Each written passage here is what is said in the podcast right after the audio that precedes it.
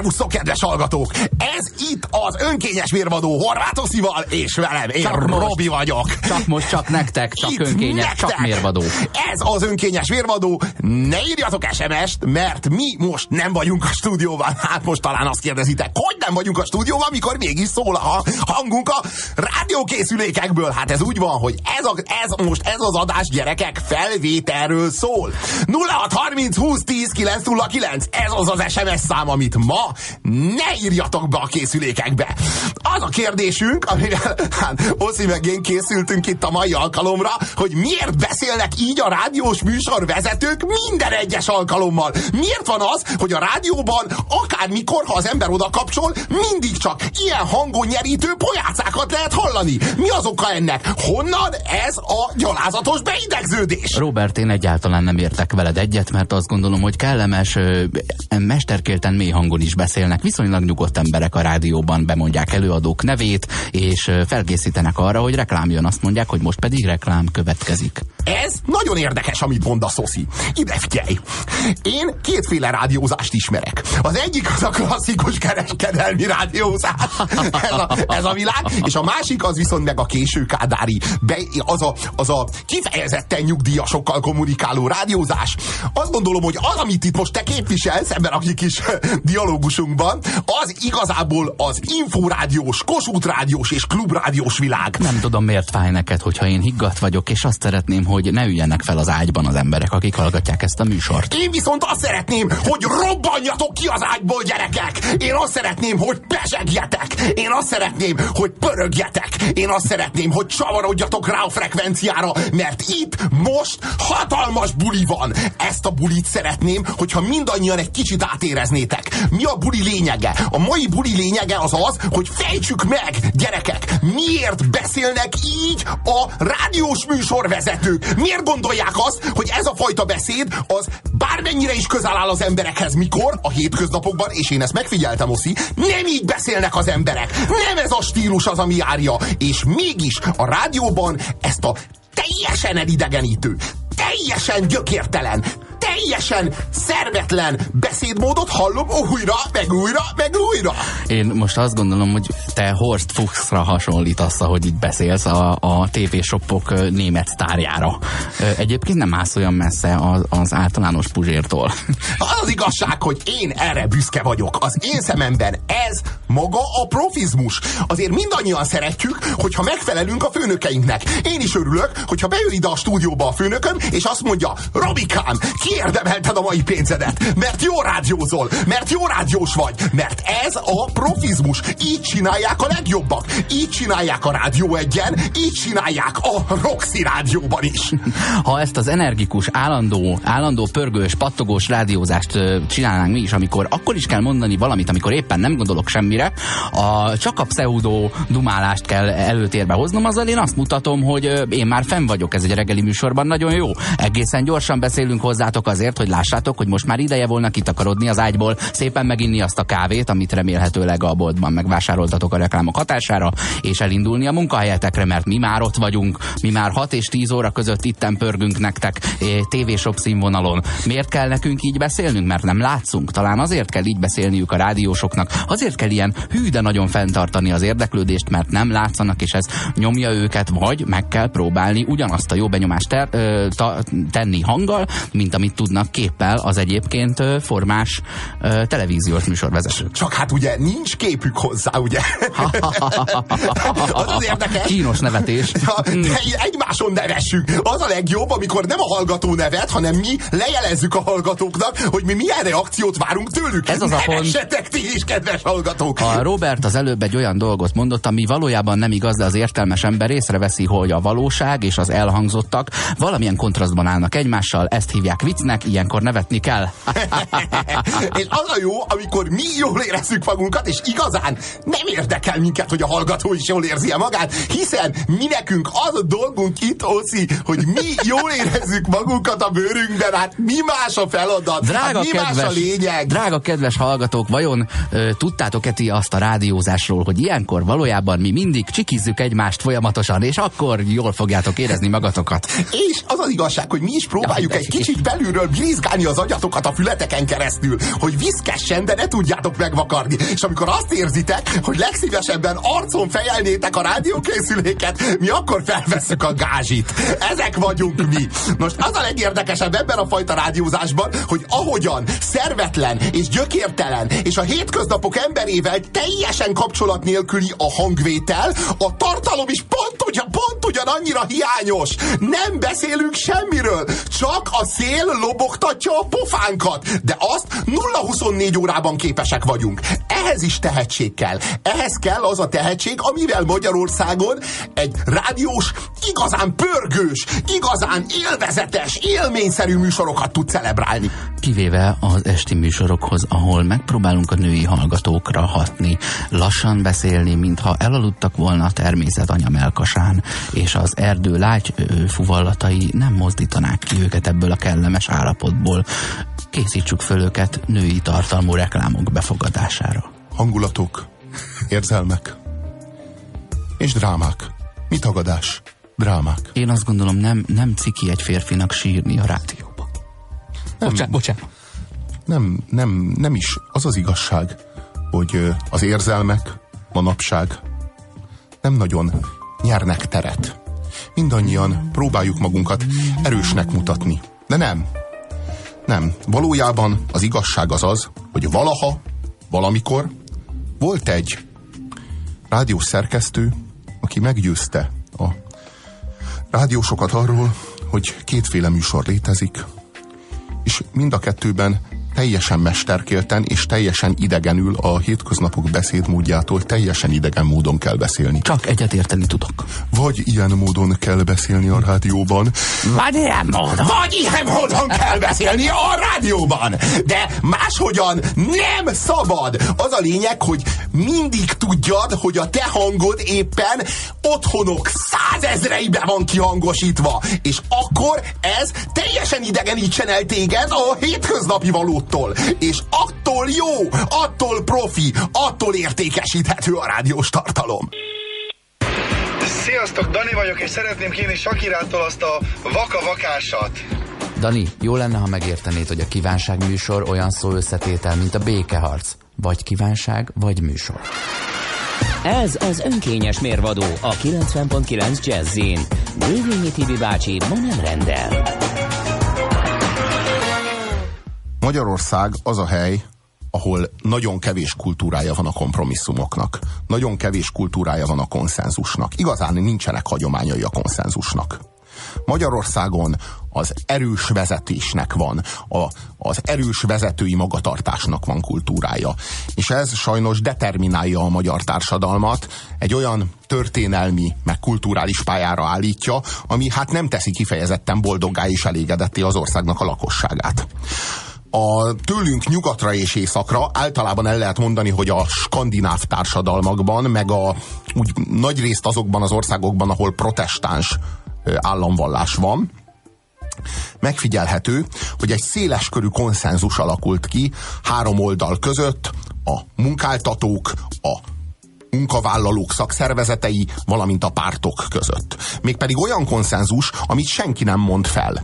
Tehát léteznek bizonyos társadalmi, politikai minimumok, amelyeket mindenki kötelező érvényűnek tart magára, és nem rúg fel, hanem betart. Mindegyik cég, mindegyik szakszervezet és mindegyik politikai párt jusson hatalomra egyik vagy a másik. Ezekben az országokban ezeket a konszenzusokat megkötötték már valami 40 évvel ezelőtt, Ezt valamikor a 70-es években. És gyakorlatilag azóta, ez alatt a 40 év alatt mindegyik cég, pedig azóta azért a céges paletta is sokszor át, átrendeződött, mindegyik párt, pedig azóta nyilvánvalóan pártok tűntek már el a sülyeztőben, és kerültek elő újak, mindegyik munkavállaló kötelező érvényűnek, meg szakszervezet, hiszen azok is azért tudnak váltakozni, kötelező érvényűnek tekint saját magára nézve. Azt hiszem, hogy itt alapvetően egy kulturális különbözőségről van szó. Nálunk egy vezető azt tekinti sikernek, hogyha erőből keresztül tol egy szándékot, egy programot a társadalmon, akár a szakszervezeteken, akár a, a, a, a, a szavazókon, akár a választókon. Tőlünk nyugatra és északra, meg egy politikus, vagy egy vezető, általában akár cégvezető is lehet, azt tartja sikernek, hogyha jó kompromisszumokat tud kötni, hogyha lemond bizonyos szempontoknak, vagy bizonyos céloknak, vagy programpontoknak az érvényesítéséről, de tető alá tud hozni egy olyan megállapodást, amelyben a másik fél, az nem ellen érdekelt, hanem szintén érdekelt. Olyan módon, hogy az ő bizonyos szempontjai is érvényesülnek, és neki is bizonyos pontokról le kell mondani. Tehát egy kölcsönös lemondás, bizonyos, bizonyos céloknak a kölcsönös feladása, de egymás céljainak a kölcsönös elfogadása az, ami fémjelzi a megállapodásokat. Nálunk meg annak van kultúrája, hogy én semmiről nem mondok le, keresztül ütöm rajtad, legyél akár egy cég, akár egy szakszervezet, akár egy választó, keresztül ütöm rajtad a saját magam szándékát, és amikor maradéktalanul, százszázalékosan rá tudtalak kényszeríteni téged arra, amit én akartam, akkor én azt úgy hirdetem ki, hogy siker. Sikert arattam, mert a programom százszázalékát érvényesítettem. Nem annyira él benne az a win-win szándék, hogy nekem akkor jó, ha az, amit én szerettem volna megvalósul, és ami nekem nem fáj, azt vigye el a másik. Nem akarom a másik méltóságát is elnyelni, amitől egyébként egyébként nekem nem lesz jobb, maximum a, a, a rossz májam hízik tőle. Sőt, rosszabb lesz, hosszabb távon rosszabb lesz. Csak itt is arról van szó, hogy valójában a továbbiakban is együtt kell működnöd azzal a valakivel, akit itt és most leigázol. Tehát ha itt és most leigázol, leigázod az illetőt, akkor későbbiekben legyen az akár szakszervezet, akár egy egy, egy választói csoport. Később az revansot fog venni rajtad. Meg fog büntetni téged, vagy az urnáknál, vagy a szakszervezetekben, vagy a, vagy a munkapad mellett. Valahol, valamilyen módon vissza fogod kapni. És az az igazság, hogy e, amíg nem tudjuk megkötni a magunk kompromisszumait, addig gyakorlatilag csak egy, egy társadalmi osztályok meg érdekcsoportok közötti hidegháború fenntartása zajlik. Van valamilyen mondás arról, hogy vigyázz, hogy kinek a, a vállán, hátán, arcán, száján mászol felfelé, mert ő fog ott állni akkor is, amikor lefelé jössz. Hát Egyrészt. Igen. Hát igen. Hát igen. Itt arról van szó, hogy nálunk Magyarországon nincs meg az az élmény, hogy te alulról érvényesíteni tudjad a saját szándékaidat. Mert ahányszor megpróbáltuk itt Magyarországon, annyiszor buktunk bele ebbe. Nekem él egy olyan emlék a fejemben egy 10x évvel ezelőtti munkahelyemről, ahol emlékszem, hogy nagy fel... Mm, hát beszélgetés zörejt keltett az a téma hónapokon keresztül, hogy új munkaszerződés lesz, ez mindenkire kötelező, aki nem írja alá, annak akkor köszöntük szépen. De ez, ez nem ez nem áll szinkronban a munkatörvénykönyvével, hiszen nekünk van egy megállapodásunk. Miért kéne nekem egy másikat elfogadni? Ha akarom, akkor ott maradok az előzővel, csak akkor valószínűleg ellehetetlenítenek, és érdekük, hogy én ne tudjam azt, hogy nekem jogomban áll pöffeszkedve azt mondani, hogy milyen új munkaszerződés szerződés. Már nekünk van egy köszönöm szépen, nekem jó lesz az előző. És ha ezt valaki ugye elköveti, akkor úristen csak ne lássa a többi, hogy valamelyik öntudatára ébredt, és rájött, hogy vannak, vannak jogai, és tisztában is van velük. Arról van szó, hogy azokban az országokban, ahol protestantizmus van, ott a társadalomnak megvan az élménye, hogy sikerült egy reformot, mondjuk az konkrétan egy reformáció volt, keresztül ütni a rendszeren. Magyarországon is volt reformáció, és szinte teljes körű volt a társadalom körében a reformáció, tehát teljes sikere volt, de aztán jött az ellenreformáció, és gyakorlatilag az ország 75%-át visszarendezte, rekatolizálta. Tehát mi az élményünk? Ha sikerül is alulról, mert azt azért látjuk, hogy a reformáció egy alulról fölfelé irányuló folyamat volt, míg az ellenreformáció egy azzal ellentétes irányú fölülről lefelé irányuló folyamat, gyakorlatilag rekatolizáció zajlott. Na most itt egyszer már átéltük azt, hogy alulról akarunk valamit, akarunk egy nagy szellemi változást, és aztán azt visszaverik rajtunk. Aztán jött a 48-as forradalom.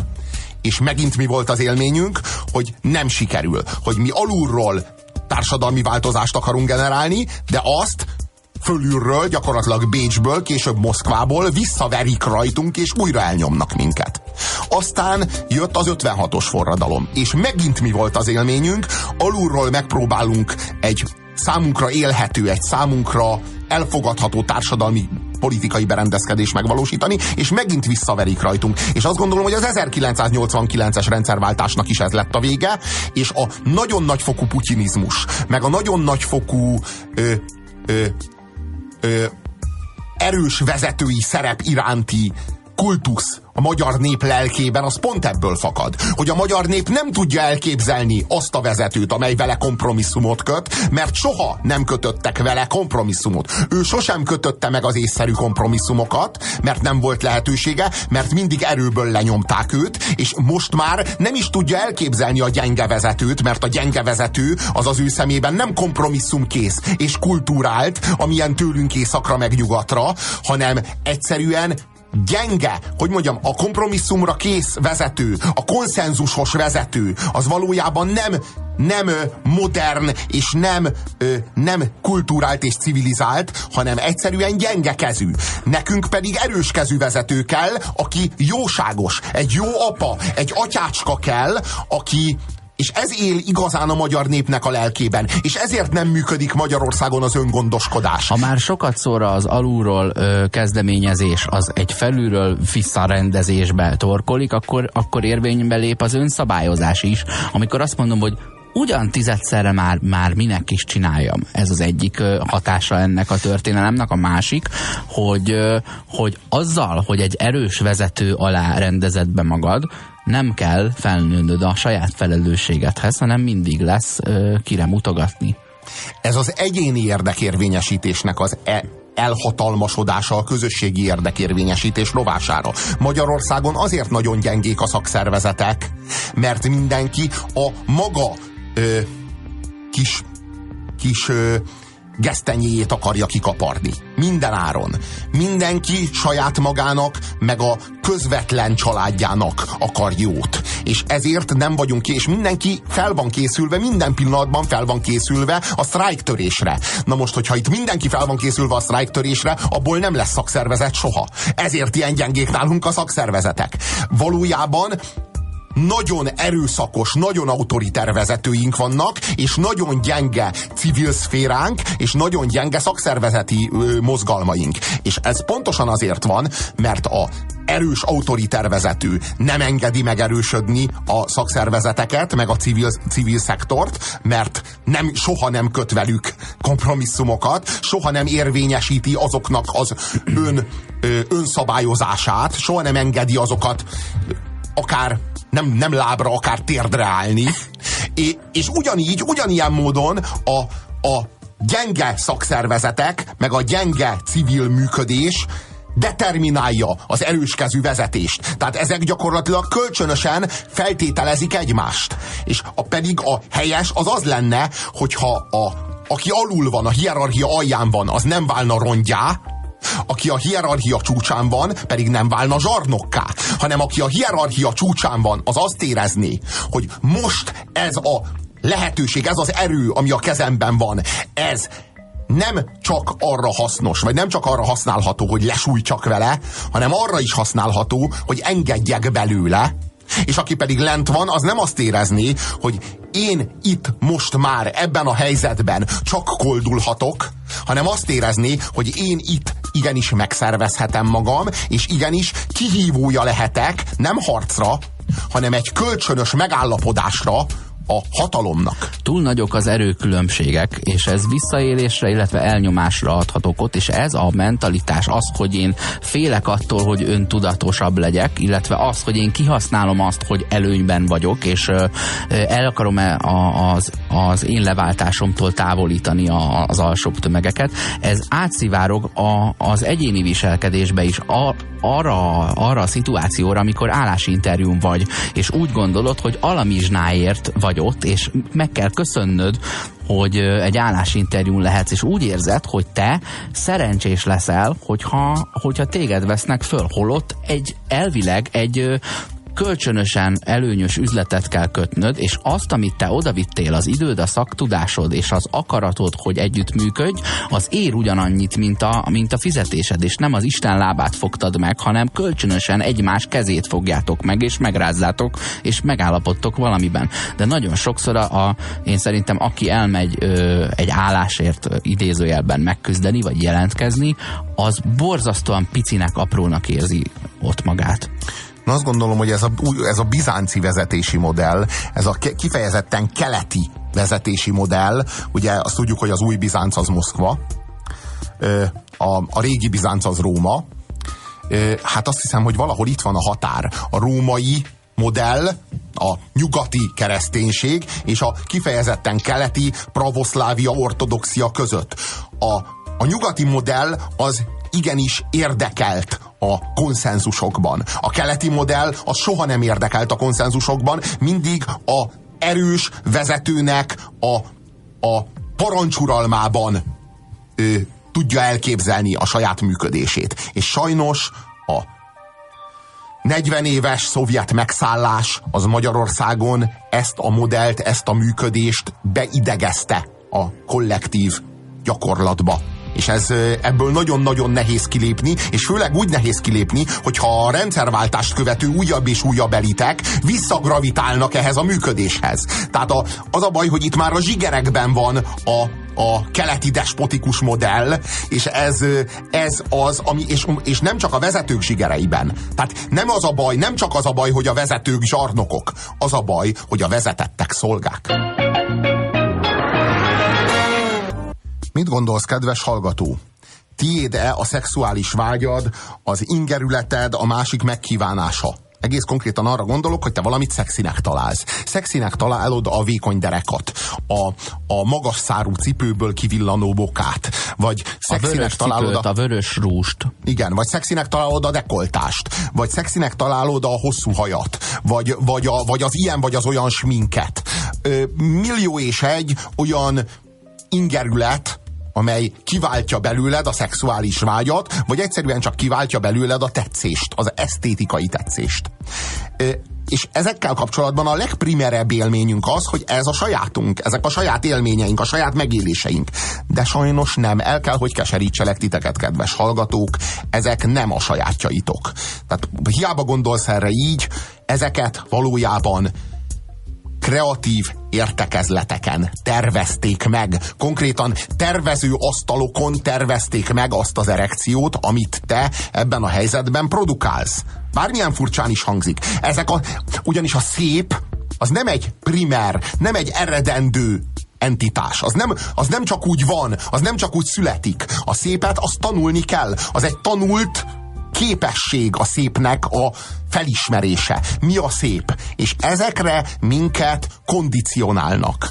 Különböző reklámok, különböző filmek, millió és egy audiovizuális inger, amelyet kapunk, amely szembe jön velünk tévéből, vagy plakátokról, amiket ott mutogatnak nekünk, az egy szépség ideál. Ezeket a szépség ideálokat mi megtanuljuk, megismerjük, és később felismerjük, azonosítjuk, és nem csak a figyelmünkkel reflektálunk, vagy reagálunk rájuk, de mondom, a szexuális vágyunkkal, az ingerületeinkkel is, az egész lényünket beidegzi az annak a szépnek az élvezetére, és a felismerésére, és a honorálására, amelyet azokon a tervező asztalokon kitaláltak, és legyártottak. Gondolj csak bele abba, hogy meglátsz mondjuk egy 20-as, 30-as évekbeli szépségideált, vagy egy 16. századi szépségideált egy festményen, és hogy azt mondod, hogy ő, ugye? Holott, uh-huh. holott az ott ugyanúgy idealizálva lett, és be lett mutatva, mint a kor szépsége. Igen, bizony. Ez, és ez, ez, ez, és ez, ez vajon miért van így, vagy ez hogy lehet így? Meglátunk egy, egy ilyen molett nőt, kifejezetten kövérnek látjuk azt a nőt. És pedig azt akkor azért festették le, mert akkor az volt a szexi. Akkor az akkori emberek 300-400 évvel ezelőtt attól indultak be. Azt, azt látták szépnek, azt, azt érezték kívánatosnak. Na most akkor ez hogy van? Akkor most mi a szép? A nagyon vékony a szép, vagy a hús is a szép? Valójában akkor az lett legyártva, mint szép, ma pedig már nem az van legyártva, mint szép. Ezért, ha ma egy akkori képet látunk, akkor azt érzékeljük, hogy hát, Hát, pedig a, hidd el, hogy ugyanúgy a szépséget akarták ábrázolni, Pedig mint a, ma. Azért a Dávid szobor ki van gyúrva. A Dávid szobor speciál ki van gyúrva. Úgy tűnik, hogy a, úgy tűnik, hogy a férfi ideál, a férfi szépség az ugyan, ugyanolyanra lett legyártva akkor is, mint most. Hát vagy... Ö, Na jó, de az egy másik nem, korban nem, született női, a nem Dávid. női szobrászok voltak, azt is tegyük hozzá. Na, hanem jó esetben meleg szobrászok Igen, voltak. Hát és Igen. a melegek a mai nap is ö, igényesebbek a testi kultúrájukat illetően. Ö, ö, fogalmazunk úgy, hogy a divat diktátoroknak, meg a, meg a, meg a, a top ö, ö, ilyen tervezőknek, a szépség tervező mérnökeinek, hogy hívják ezeket? Divattervező? divattervezőknek, ezeknek a nagy része meleg. Hát vajon miért nem divat a nagy mell? Vajon miért nem divat a nagy mell? Ez lenne a kérdésem. És mióta nem divat már a nagy mell? Hát én nem emlékszem arra, hogy a, ezeken a kifutókon, meg ezeknek a sztár divattervezőknek a, a, ö, a, a Portfóliójában? igen, látható lett volna valaha ilyen nagy, me, nagy mellek ö, kell eladott ruha. Tehát ezeket a ruhákat mindig csontsovány és, és már-már betegesen vékony nőkkel adják el. Egyrészt, egyrészt úgy gondolom, hogy ez tükrözi a melegeknek az ízlését. Tehát a melegek tudjuk, talán nem véletlenül nem a nagy mellekre buknak. Azért a, az ilyen 40-es évek pin-up girl típusa, a, a, az egy ö, melles, combos, ö, asszonyos nő volt. Igen. Akkor még valószínűleg nem, nem melegek voltak a, a legnagyobb divatcégeknek a tervezői. Valószínűleg. Lehet, De a de- 40-es éveket nem arról ismerjük meg. Azon kívül, hogy tanulod azt, hogy mi az, aminek tetszenie kéne, ö, a, a, mögött, a mögött azért valahol mégiscsak ott van, hogy mi az, a, ö, mi az, amire neked szexuális reakciót kellene adni. Mi az az inger, ugye az, hogy te fenntart fenntarthatóan szaporodni tudsz, és az életképes utódaidnak biztonságot tudsz adni, és ehhez hozzátartozik az a pszichológiai jelenség, hogy te egy olyan nőt hódítasz meg, ami a társadalomban az elfogadott szépségideál, ezzel te marha menő leszel, és mivel menő lettél, és ezzel hatalmat fejezel ki, ezért ha egy pillanatra nem figyelsz oda, talán nem fognak nekiugrani az utódodnak, és tépik szét. De azt kell érteni, hogy ez be van drótozva a te ö, szexuális vágyaidnak a világába, a te szexuális ösztönvilágodba van ez az egész már beágyazva. Tehát az a nő, akivel téged megnéznek az utcán, aki, aki, akivel kapcsolatban rád irigykednek, és, és, és azt mondják, hogy hú, hát igen, ez a férfi, ez egy szerencsés férfi, azt az iránt fogod érezni a szexuális vágyat is. Ez a legérdekesebb benne, hogy egyáltalán nem saját, és egyáltalán nem autonóm a szexuális vágy, hanem tanult és felülről diktált. És ezzel nagyon-nagyon sokszor vissza is élnek, és erről fontos beszélni. Miért csontsoványak azok a nők? Miért diktálnak elérhetetlen szépségideálokat a nők számára. Csak nem azért, hogy jobb fogyasztók legyenek? Talán azért, mert egy olyan nő, amelyik elégedetlen a saját testével, amelyik diszharmóniában él saját magával, aki képtelen leegyeztetni a saját fizikai valóját a címlapokról, meg a plakátokról áradó szépség diktátummal, azzal a fétissel, amiben a férfiak, meg a nők nagy része, és úgy általában az egész társadalom úszik és ázik, ennek a fétisnek nem tudom a saját testemet a, a nívójához igazítani, akkor frusztrált vagyok, akkor jobb fogyasztó vagyok. És attól, hogy jobb fogyasztó vagyok, jobb fogyasztója vagyok a fogyasztószereknek, jobban fogyasztom magamat, majd miután lefogytam, jobb fogyasztója leszek az antidepresszánsoknak, még jobban fogyasztó, még jobb fogyasztó leszek, még jobb fogyasztója leszek a csokoládéknak, amely által jobban fogyasztom a világot. Az a lényeg, hogy fogyasszam magam, vagy fogyasszam a bolygót, de a fogyasztás köréből soha ne tudjak kilépni.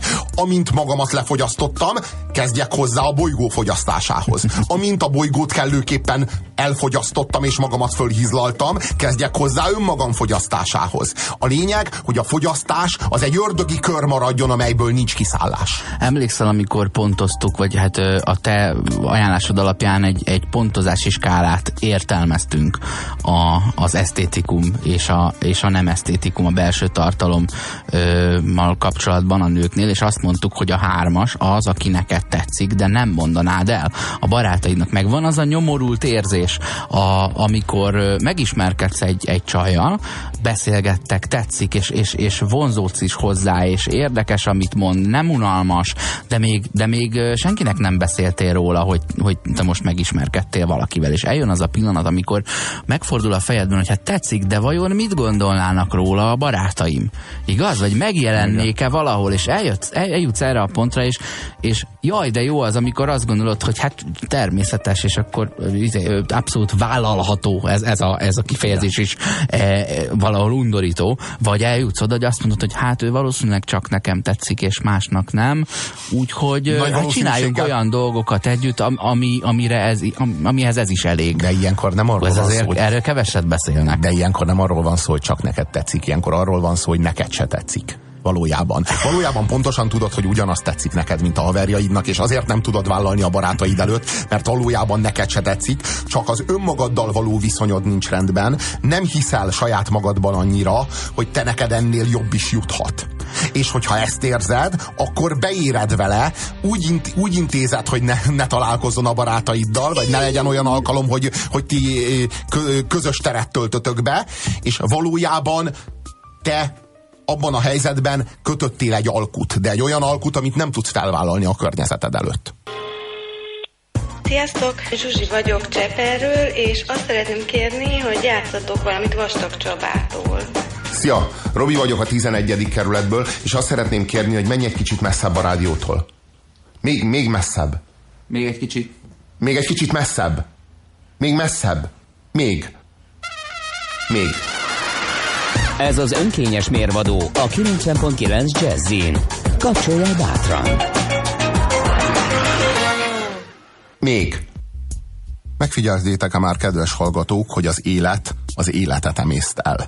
És ez nagyon szomorú és nagyon szörnyű gondolat, és száz százalék darwinizmus, nulla százalék Jézus Krisztus, de mégis szomorú igazság. Megfigyeltétek-e már, hogy amikor a szátokban érzitek azt a finom ízt, és azt érzitek az evés közben, hogy most, most kiteljesedtek, most többek lesztek, most, most, most fölfokozódtok lé, létezésetekben, amikor esztek, akkor ott valaki meghal. Ott vagy egy állat, vagy egy növény, jobb esetben egy növény meghal. És a te örömed az az ő pusztulása. Amikor te eszel, és a szádban az az, annak az állatnak a húsa eloszlik, akkor valójában a te örömöd semmi más, mint az ő pusztulása, mint az ő, mint az ő halála. Valójában az élet az a halál által van, és az élet életet elemésztve épül, és építi önmagát. És ez nem csak fizikai síkon van így, hanem szellemi síkon is. Elárulom nektek, kedves hallgatók, hogy az én kedvenc zenekarom az a Radiohead, és a nagyszerű Tom York, akinek a neurózisa az, az a, azokon a dalokon, az a szorongás, az a depresszió, az a mély fájdalom, azokon a dalokon páratlan erővel sugárzik át. Tehát valójában arról van szó, hogy ez a mi hősünk, ez a Tom York, ez rettenetesen szenved. Borzalmas poklot jár. És ez, ezt a fájdalmat, mivel hogy egy zseniális dalszerző, és megvan ez, a, ez az ihletett tehetsége, bele tudja sugározni, bele tudja vinni, bele tudja építeni ezekbe a dalokba. Amikor ezeket a dalokat hallgatom, akkor én gyönyörűséget érzek. Akkor én azt érzem, hogy ez micsoda szépség, micsoda éteri szépség. Valójában mi történik ebben a helyzetben? Én annak a Tom Yorknak a fájdalmát fogyasztom. Valójában ő akkor fájdalmas, bármilyen fájdalmas is, egy fogyasztási cikké teszi azt a fájdalmad, azt a neurózist, azt a, azt a szorongást, azt a, azt a pánikot, azt a, azt, a, azt a létállapotot, azt a rettenetesen fájdalmas létállapotot, amiben van, és én annak a fogyasztása során, amikor meghallgatom azt a dalt, akkor én bennem az egy gyönyörűség. Valójában az én örömöm az az ő szenvedése, és az ő szenvedéséből fakad az én örömöm. Aztán megfigyeltem, kedves hallgatók, hogy amikor én magam is depressziós voltam, mert voltam egy párszor depressziós, és hallgattam a Radioheadnek a dalait, akkor, akkor megszűnt ez az élményem, hogy micsoda szépség.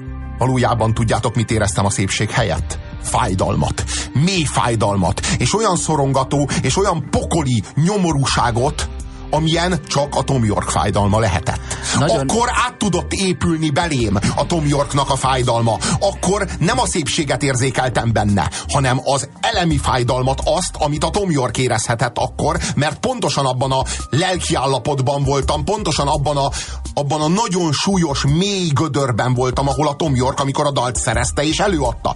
És aztán később, amikor kigyógyultam ebből, és újra visszavedlettem kultúrafogyasztó bunkóvá, újra meghallottam a szépséget a dalokban, mert a, mert a fogyasztói státusz kizárja a fájdalomban való részvételt.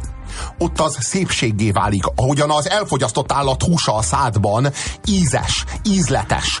És abban a pillanatban, hogy téged is az a depresszió emészt, ami őt, abban a pillanatban képtelen vagy a szépséget látni, mert osztozol az ő szenvedésében. Nekem ugyanezt az élményt adja a Portishead, aminek a koncertjére menet többen megkérdezték, hogy mi a felének mész erre az érfelvágós zenére. Miért kell azt neked meghallgatnod? És mondtam, hogy ez soha nem volt nekem érfelvágós, ez nekem mindig gyönyörű volt. Ö, nyilván azért, mert nem nagyon voltam depresszív hangulatban egész életemben körülbelül, vagy le kétszer 20 percre, 36 év alatt. Na de vajon a célját a Tom York akkor érte el, amikor te depresszív hangulatban hallgattad a zenéjét, vagy akkor, amikor gyönyörűséget okozott? Én azt gondolom, hogy akkor, amikor gyönyörűséget okozott. Én azt gondolom. Én, én, én, én biztos vagyok benne, hogy tisztában van azzal, hogy az emberek számára ez szépséggé válik. És a, azt gondolom, hogy a Tom York ebben a művészetben, ebben a, ebben a művészeti fogyasztás működésben asszisztál ahhoz az élményhez, hogy te elfogyaszd az ő, az ő nyomorúságát, az ő fájdalmát. Ö, azt gondolom, hogy ez, ez, egy, ez egy megszentelt ö, ö, áldozat. Nem, nem olyan, mint amikor, amikor ö, ö, a, a nagyüzemi állattartásból futószalagon lekerülő állatokat a forgókések lemészárolják, majd azokat egy futószalag egy neked be ö, vákumfóliázza, te azt bezabálod. Azt gondolom, hát hogy az egy, egy... Ez az állat szempontjából felismerhetetlen ö, formázott darált húsá igen. minősíti Én át, mondjuk. Azt gondolom, hogy az egy megszenteletlen folyamat. De úgy gondolom, hogyha mindez szellemi síkon, a kultúra által beavatva, beemelve a, a, a, a szellemi szektorba, valahogy így történik meg, ott valami, ott, ott, ott, a, ott a dolog már nem gyalázatos. Ott én azt érzem, hogy, hogy ő, ő azzal, hogy azt a dalt ott úgy elénekli és át, átadja és felkínálja, ő azzal felhatalmaz téged arra, hogy elfogyaszd azt a fájdalmat, és gyönyörűséget lejjed abban a nyomorúságban, amit ő átélt. Egészen elképesztő, a, egy, egy, azt hiszem álltam a hídon című ilyen sanzonszerű dolgot hallgattam meg ötször ö, hazafelé a múlt héten, és e, elképesztő csodálatot éreztem, és nem azért, mert így épp együtt éreztem, mert ú, én is voltam már úgy, hogy álltam a volt barátnőm képével a hídon, és így eldobtam volna a hídról, és egy könycsepp utána hullott volna, hanem hogy mennyire dalba tudta önteni szerzeménybe, és ö, egymással egységet alkotó dallamba és szövegbe azt, amit érzett még akkor is, hogyha egyébként most jó értelemben egy primitív érzelemről van szó, egy, egy egyszerű, az elvesztéssel kapcsolatos egyszerű érzelem, amit már mindenki átér, de mennyire le tudta menteni azt a fájlt, ami ott történt vele, azt a képet, hangot, egy, egy olyan dologba, amit utána, ha 60 évvel később valaki más előad, és kellő tehetséggel van felruházva, akkor, akkor mint egy ilyen instant száraz anyag maradványt, mintha meleg vízzel felöntené azt az érzelmet, és az illata újra ott van a levegőben. Uh-huh. Olyasmi, tényleg olyan, tényleg olyan tényleg olyan instant depresszió. De ez, de ez átadható, és azt gondolom, hogy az érzelmek azok mindig egyszerűek. Az érzelmek egyszerűek. Az csak egy érzés.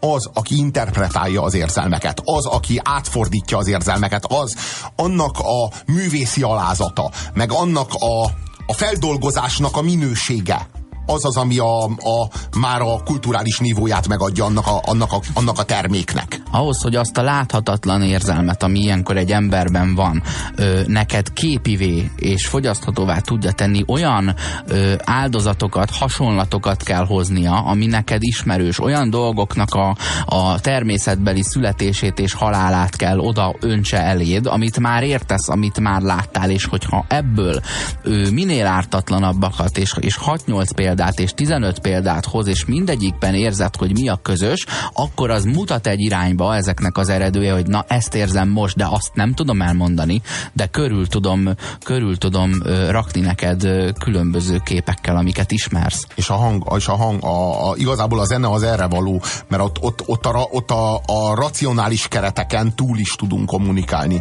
mert valójában nagyon kevés lehetőségünk van. Talán a líra az, ami, de hát az már félig zene, ugye? A líra, a vers, az már, ott, az már, a, az már a dalnak az előszobája.